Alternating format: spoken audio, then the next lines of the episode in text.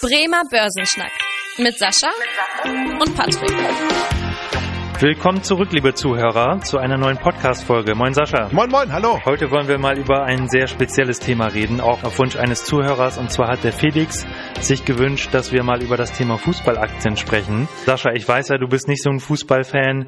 Äh, hast du denn irgendwie trotzdem einen Spieler, den du irgendwie kennst oder den du gut findest? Ich will es mal so formulieren. Ich habe von Fußball überhaupt keine Ahnung. Ich bin mir noch nicht mal sicher, ob ich überhaupt einen Spieler nennen könnte. Also deswegen, also Fußball ist wirklich nicht mein Thema, keine Frage. also du bist dann eher auf dieser Aktien Schiene unterwegs und Fußball interessiert dich nicht so. Auf jeden Fall. Was ist denn so dein Lieblingssport oder hast du eigentlich so einen Sport, den, der dich begeistert, wenn das jetzt nicht Fußball ist? Nicht wirklich. Ich bin also kein wirklicher Sportsmann. Für mich war Sport immer lästige Pflicht und ich habe eigentlich keine richtige Freude auch am Gucken von Sportereignissen. Ist nicht so wirklich meine Welt, gar keine Frage. Aber ich kann natürlich aus der neutralen Brille auch irgendwas über Fußballaktien sagen. Ich glaube, das passt schon. Ja, also passt ja auch aktuell ganz gut, weil die Saison ja auch wieder gestartet ist und ähm, DFB DFB-Pokal die ersten Spiele gespielt wurden. Und von daher haben wir uns gedacht, passt das Thema jetzt mal ganz gut rein. Und zwar ist es ja auch so, dass Fußballvereine äh, teilweise ja auch am Kapitalmarkt aktiv sind. Also es gibt ja auch Aktien von Fußballvereinen, es gibt Anleihen von Fußballvereinen, die sich am Kapitalmarkt refinanzieren. Und im Prinzip werden Fußballvereine ja genauso bewertet wie Aktien. Sascha, was würdest du denn sagen? Wie würdest du bei so einer Fußballaktie äh, rangehen bei der Bewertung? Oder äh, wenn du dir jetzt eine Fußballaktie angucken würdest, würdest du das überhaupt für dich, wäre wär das überhaupt eine, ein Thema für dich? Oder würdest du die komplett links liegen lassen und gar nicht beachten? Nein, das würde ich auf keinen Fall tun. Also für mich ist Fußball natürlich genauso ein Teil der Unterhaltungsindustrie wie viele andere ähm, Unternehmen natürlich auch. Also vielleicht könnte man eine Fußballaktie am besten vergleichen mit zum Beispiel mit einem ähm, musikproduzierenden Unternehmen, was ja auch ein Unterhaltungsgut Gut herstellt. Also Fußball hat einen gewissen Wert, weil wir am Ende des Tages natürlich Artikel verkaufen, also Fanartikel, die verkauft werden, weil natürlich auch Einnahmen erzielt werden, wenn die Fans ins Stadion gehen, weil natürlich auch Sponsoren da eben vorherrschen, weil natürlich auch Werbeverträge gemacht werden. Also es gibt ja ein Produkt, was in der Form verkauft werden kann.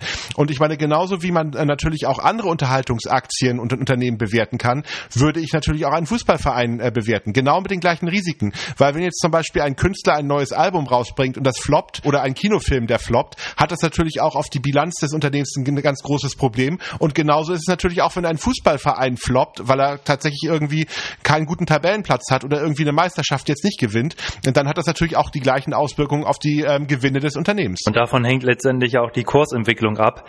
Also so eine Aktie steigt ja auch ähm, bei Fußballaktien vor allem, wenn es neue, ja, neue Nachrichten gibt. Äh, das war jetzt ganz interessant, als Borussia Dortmund jetzt zum äh, Auftakt beim DFB-Pokal jetzt einen sehr soliden Auftritt hingelegt hat, äh, dann ist die Aktie halt zum Beispiel gestiegen oder zum Beispiel auch gerade sowas wie Champions League Teilnahmen oder wenn jetzt ein Verein weiterkommt als gedacht oder früher rausfliegt, äh, zum Beispiel jetzt im August, als die Champions League im Achtelfinale war, war das auch ganz interessant, dass Juventus Turin ist da ja gegen Olympique Lyon äh, rausgeflogen und da die Aktie gleich mal um fünf Prozent nachgegeben, einfach weil man dachte, dass Juventus Turin mit Cristiano Ronaldo da deutlich weiterkommt und da fehlen dann letztendlich ja auch die TV-Einnahmen, weil die TV-Einnahmen sind halt auch immer so äh, mit die Haupteinnahmen eines Vereins. Also da gibt es ja auch immer so schöne Tabellen, dass jetzt zum Beispiel die Bundesliga äh, gar nicht so viel erhält, zum Beispiel wie die Premier League in, in England. Ähm, also noch nicht mal die Hälfte. Da zeigt das sich natürlich auch, dass es da auch europaweit große Unterschiede gibt.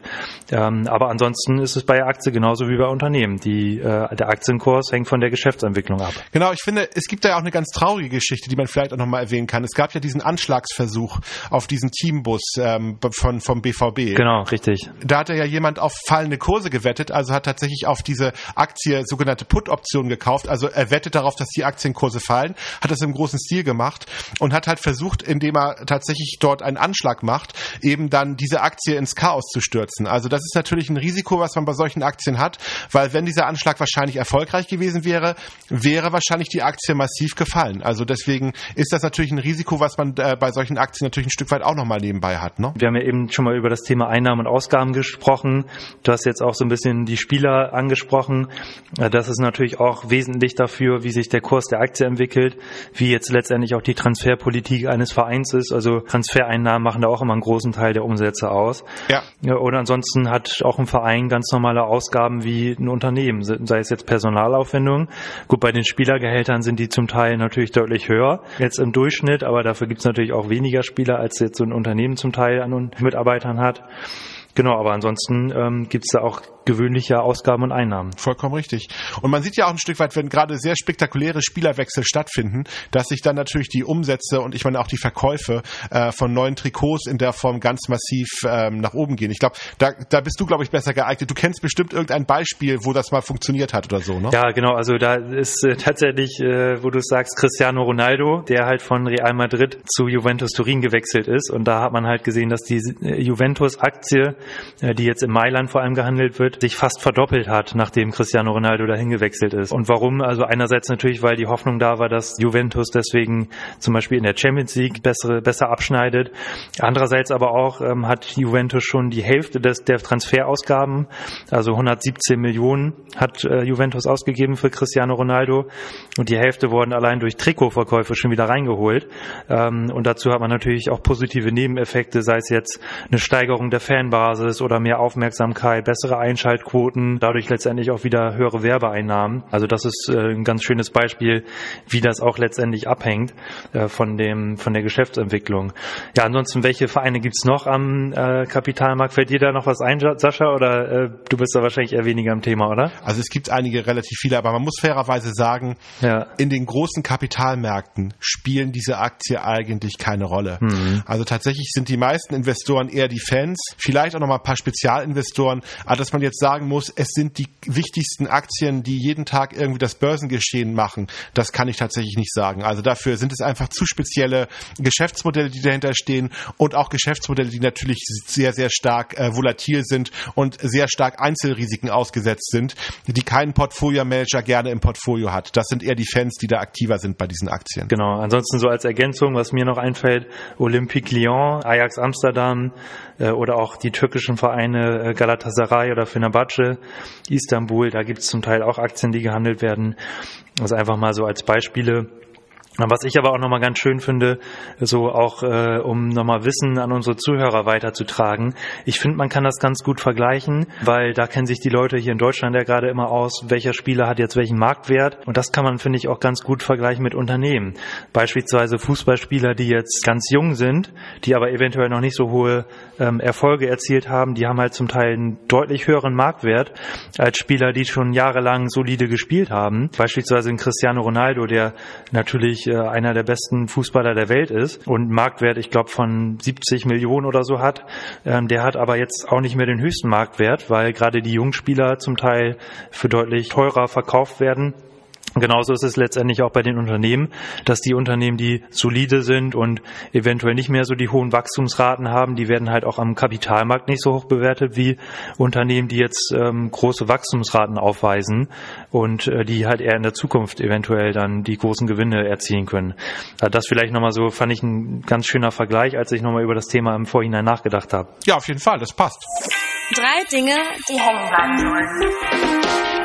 Also Fußballaktien können genauso wie andere Unternehmen auch bewertet werden. Man muss sich halt anschauen, wie hoch sind die Erträge, die dort erwirtschaftet werden können. Also wie erfolgreich wird dieser Verein ein Stück weit sein. Und daraus lässt sich natürlich ableiten, ob die Aktie gut laufen wird oder eben nicht. Genau. Und dann auch das Zweite, was hängen bleiben soll, dass äh, der Aktienkurs halt abhängt, wie sich das Geschäft entwickelt äh, und wie der Verein letztendlich bei internationalen Wettbewerben oder bei den Meisterschaften abschneidet und deswegen auch genauso Schwankungen ausgesetzt ist wie äh, andere Aktien. Auf jeden Fall, für mich als Portfolio-Manager ist die Fußballaktie nicht so gut geeignet. Also es ist eigentlich eher was für Fans, die das kaufen. Warum? Fußballaktien sind Risiken ausgesetzt, die man nicht sehr, sehr gut messen kann. Also Verletzung von Spielern oder jetzt vielleicht auch mal einfach Pech in irgendeinem Wettbewerb. Und das sind Dinge, die man als Portfolio-Manager nicht so gerne kauft. Genau. Und zusätzlich, also ich muss zum Beispiel sagen, warum ich da jetzt nicht unbedingt zugreifen würde, sehe ich jetzt beim Fußball nicht so die hervorragenden Wachstumsperspektiven, weil wie du schon gesagt hast, hängt das, schwankt das auch immer sehr. Und man weiß natürlich auch nicht, wie das so mit den Transferausgaben, die sind in den letzten Jahren ja immer immens gestiegen. Äh, aber das hängt auch immer so ein bisschen natürlich vom Wohlwollen der Sponsoren ab. Von daher sehe ich da jetzt nicht so die, die leichten Wachstumschancen, wie man sie zum Beispiel in anderen Bereichen teilweise vorfindet. Wie zum Beispiel bei den Technologieaktien aus letzter letzten Folge dann auch, ne? Genau, richtig. Also da würde ich dann zum Beispiel eher gerne zugreifen. In meinem Depot würde ich mich damit wohler fühlen. Aber für Fans ist natürlich, ähm, ja, gibt natürlich viele Fans, die sagen, okay, ich will mir jetzt zum Beispiel eine Anleihe kaufen, weil man dann zum Teil machen das Vereine tatsächlich noch, dass die noch so effektive Stücke ausgeben, die man sich dann irgendwie an die Wand hängen kann, damit man sagen kann, ich habe meinen Verein unterstützt. Das beste Investment ist das jetzt nicht, vielleicht nicht unbedingt, aber für Fans natürlich eine schöne Möglichkeit, ihren Verein da irgendwie zu unterstützen. Aber das ist letztendlich eine Entscheidung, die jeder selber fällen muss. Auf jeden Fall. Ja, Sascha, dann haben wir natürlich ausgiebig über das Thema Fußball geredet. Äh, war eine spannende Folge mit dir. Hat Spaß gemacht und ich freue mich auf weitere Folgen. Ja, bis zum nächsten Mal. Vielen Dank fürs Interesse. Das war der Bremer Börsenschnack, ein Podcast mit Sascha und Patrick.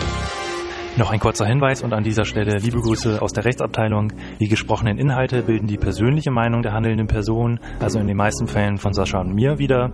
Sie stellen also keine Handlungsempfehlung zum Erwerb oder zur Veräußerung der genannten Wertpapiere oder anderer Finanzinstrumente der genannten Emittenten dar. Bei Fragen wende dich gerne an deinen Berater.